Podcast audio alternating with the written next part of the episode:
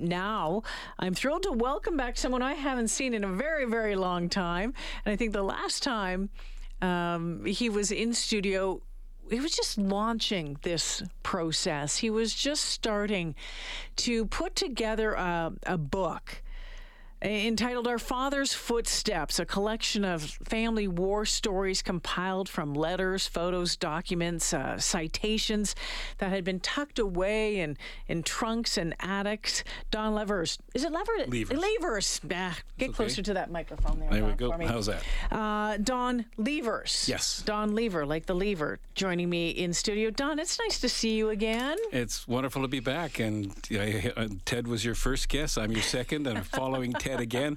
But what a privilege it is to follow him. Uh, Ted Barris, you're talking about, who was on the show last week and last Thursday, last Friday, Friday. you also presented uh, with Ted and Dave uh, O'Keefe at uh, Festival Place. Yeah, they uh, they accommodated me. We talked about the f- possibility of doing it, and uh, they said. Come on in after intermission, and Wonderful. Uh, you know, so I got my 15 minutes in front of a large audience, and it was both exciting and terrifying to do it. Don, your book again, it's called Our Father's Footsteps, and uh, the foreword written by our, our good friend uh, Gord Steinke. And uh, this one really, uh, stories of World War II veterans' moments, and you talk about what if moments, and we'll get to that in a moment. But tell me first off, how did this come together for you? What what what planted the seed that you said I got to tell these stories? Partially it started from Gord. I met with Gord about some doing some interview uh, techniques when I, for some other interviews I was going to do about people from 40 years ago. We met and I was telling him that I was heading to Normandy and a little bit about my dad's story and he said It'll be great to walk in your dad's footsteps. huh, there's a good name for a book. so that began it. And uh, so and then I also had the opportunity direct from D-Day Uh, or sorry, direct from Normandy Beach to talk to you mm-hmm. and Gord on June the 6th, 2019. Yeah. So it was the idea of that to tell these stories because I had my dad's. And I knew, as Gord said, there must be other stories in the chests in the attic or the drawer in the basement, letters and journals. Because a lot of the men never did talk about it. But the the stories are there. We just have to find them. So why? Let's let's start with your dad's story. Why why was that an important one for you to tell? Well, uh, all of the men that I talk about in the book, uh, three Canadians and a Brit, and uh, the three Canadians were all wounded. My dad was wounded on D-Day, uh, not on the beaches. He got several miles in before being wounded, and the bullet that smacked him down uh, was in a position that he said two inches higher, and I would have stopped being a man. We wouldn't be having this conversation right now. So the following day, uh, 58 men from his regiment from the Royal Winnipeg Rifles were captured, and on the 8th of June, they were murdered. So if he hadn't have been wounded, would he have survived? So it's it's those what if moments, and, and every one of the, the men's stories I tell has experienced a what if moment. Did your dad talk open and easily? L- little bits. Uh, for instance, he said when he when they got off the landing craft, when he jumped into the water, uh, if he had been any shorter, because he was only five foot six, he would have drowned. So, but he, he never had he he never had any animosity. Uh, the four men in the book, none of them experienced some of those PTSDs or, or whatever we would have called it at the time, and they all lived normal lives. And that was the other part of it. They were normal before, average, ordinary guys. And that's the stories I want to tell. There's lots of stories about generals and the battles, but not about the average, everyday soldier. So, growing up, uh, when did you start to have interest in the story? He, he told little stories as we grew up, and then we both, um, both my brother and I, got into the cadet corps, and we went through cadets. Uh, when I was 18 and 19, I was leading the parade uh, for the cadet corps from Vancouver at the Cenotaph in downtown Vancouver. So I always had that interest, um, and I was looking at joining the regular forces, but then it was the police department, and now I was then I was then I being, ended up being a salesman. It's funny how things change. So, when you traveled to Normandy and you stood on Juno Beach, yeah. where your dad came ashore, and there was 344 men that died Yep. that day. Um, what went through your mind? walking across the beach that day, this it was a beautiful, sunny, dry day, and the sand was so soft it was difficult Mm-hmm. to walk across. And I was thankful that it was a miserable day that they landed because I couldn't imagine just walking across it was tough. I can't imagine trying to do that with 80 pounds on my back. Mm-hmm. So, you know, the weather, as bad as it was, maybe helped them. Well, and th- and that's it because I think we all know what it's like to try to walk in in sand or you know try to run in sand or if you've been on a beach somewhere, it's it's it's hard and Yes. it's you know so trying to trying to do that with all of that equipment on and, and getting getting off the was it did you was it emotional for you? Probably the most emotional moment was before I left, I was given the regimental nominal rolls, mm. which listed the 3,000 men with the Royal Winnipeg Rifles. And I looked at my dad's journal and I found four names that he helped, after being wounded, to help escort prisoners back to the beach. Found out that two of those guys had been murdered that were in his letter. Mm. That is probably mm-hmm. one of the most emotional things because it was that close. Yeah. So, and then one of the people that was with us, their uncle uh, that they had never met, uh, these four, uh, three sisters and a, and a cousin, they were a wreck at Bény-sur-Mer Cemetery, and you've been there, and it is just an incredible place. And and the way that the uh, Commonwealth War Graves Commission looks after it is second to none. Yeah, a friend of mine uh, was actually at Bény-sur-Mer, the, the Canadian War Cemetery, which is just down the road from Juno Beach today, and saw some. And I saw some photos posted uh, today, and it's as stunningly beautiful and haunting as it was, you know, the last time that I was there. Two thousand forty-four Canadian soldiers buried at at that at that uh, at that cemetery, and it's very very powerful, very powerful place. We we're going to run out of time, but I'm just going to keep you into overtime, so that's okay. I'm not going to worry about it uh, too much. When when you talk about the other people in the book, tell me a story about one of them.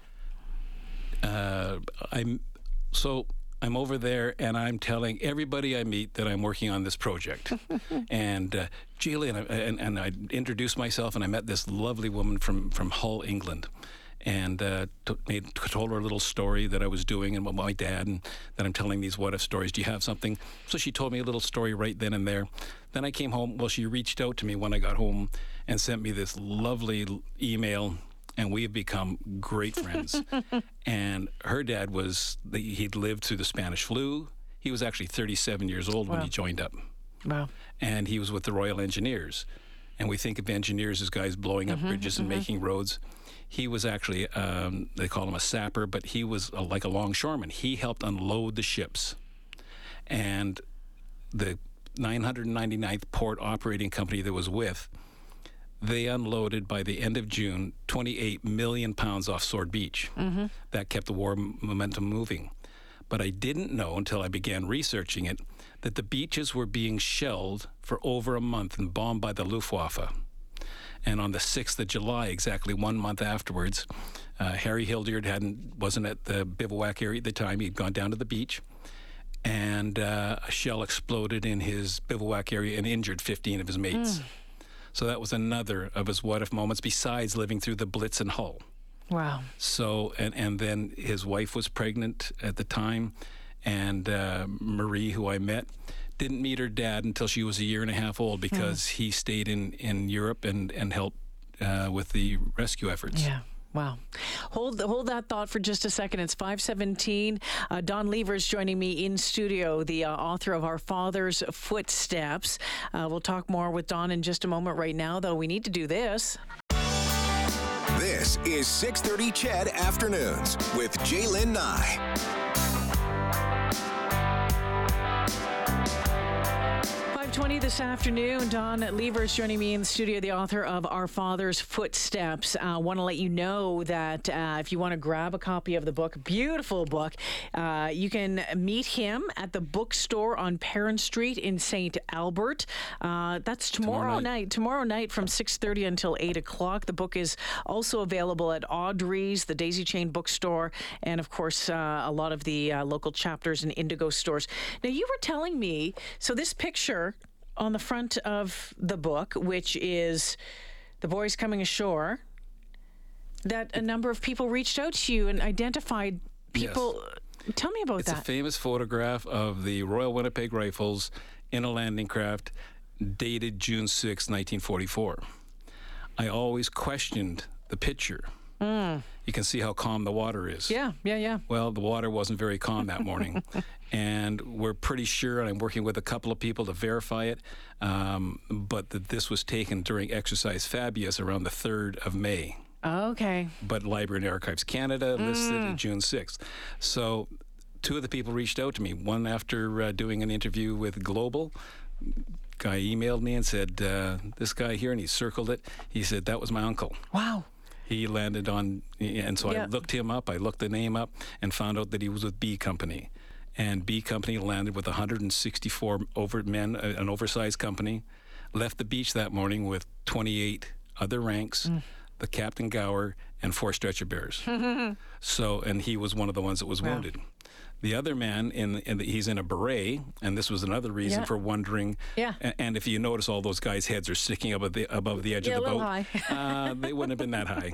So uh, it was um, that was Morley Douglas, and his his son um, told me that uh, his dad told him this was taken during this exercise, and uh, so you know it was you know pretty well. And he was a, a radio operator. He was wounded the same day as one of the other men in my story, uh, Jack Hamilton, on the 4th of uh, July at the Carpiquet Airport, and then again in February when he was in Holland.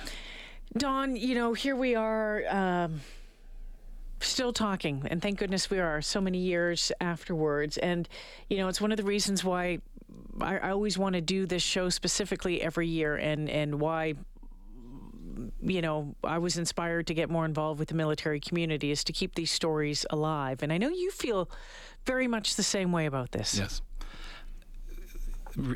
People like Ted and uh, Ted Barris and David O'Keefe, they've done a wonderful job on their stories, and they've included uh, stories, individual stories about these these men, um, not necessarily going into the detail before and afterwards, uh, but I felt it was important because I want people to understand how important the military history is. And there's so much information available now that they can apply for to get war records. The regimental war diaries, in a lot of cases, are online. Um, and I want to encourage the young people to realize how young, how lucky we are that uh, our fathers, grandfathers, and in my uh, my granddaughter's case, our great grandfather survived because in 20 I, when I came back from Normandy in 2019, I vowed I would take my granddaughter to show her. And so my daughter and granddaughter were going to go again. The group from Winnipeg will be going again, and to see that. And I and I met um, Ellen Williams' uh, son Yep. at the um, thing at Festival Place the other night, and he says, "Let me know when you're going." Uh, you know, I told my kids I want to go to Normandy for my 60th. And, and and if this book hasn't already planted a seed into granddaughters' Yes. minds and all that sort of stuff, that trip to Normandy certainly Exactly. will. Exactly. Don, thanks for coming in and sharing some stories. Again, the book is called Our Father's Footsteps. You can get it uh, at Audrey's, the Daisy Chain Bookstore, Chapters Indigo, the bookstore on Perron Street tomorrow night. Again, go meet the lovely Don from 6.30 to 8 tomorrow night. It was so great to see you again. thanks for joining Real us. pleasure, and thanks for having me in, Gillian. It's Yeah. been it's been wonderful. Don Lever's joining me in studio, my official second guest in studio since we've been allowed to. Wonderful, wonderful. More of your stories, your family stories coming up after the 5:30 news.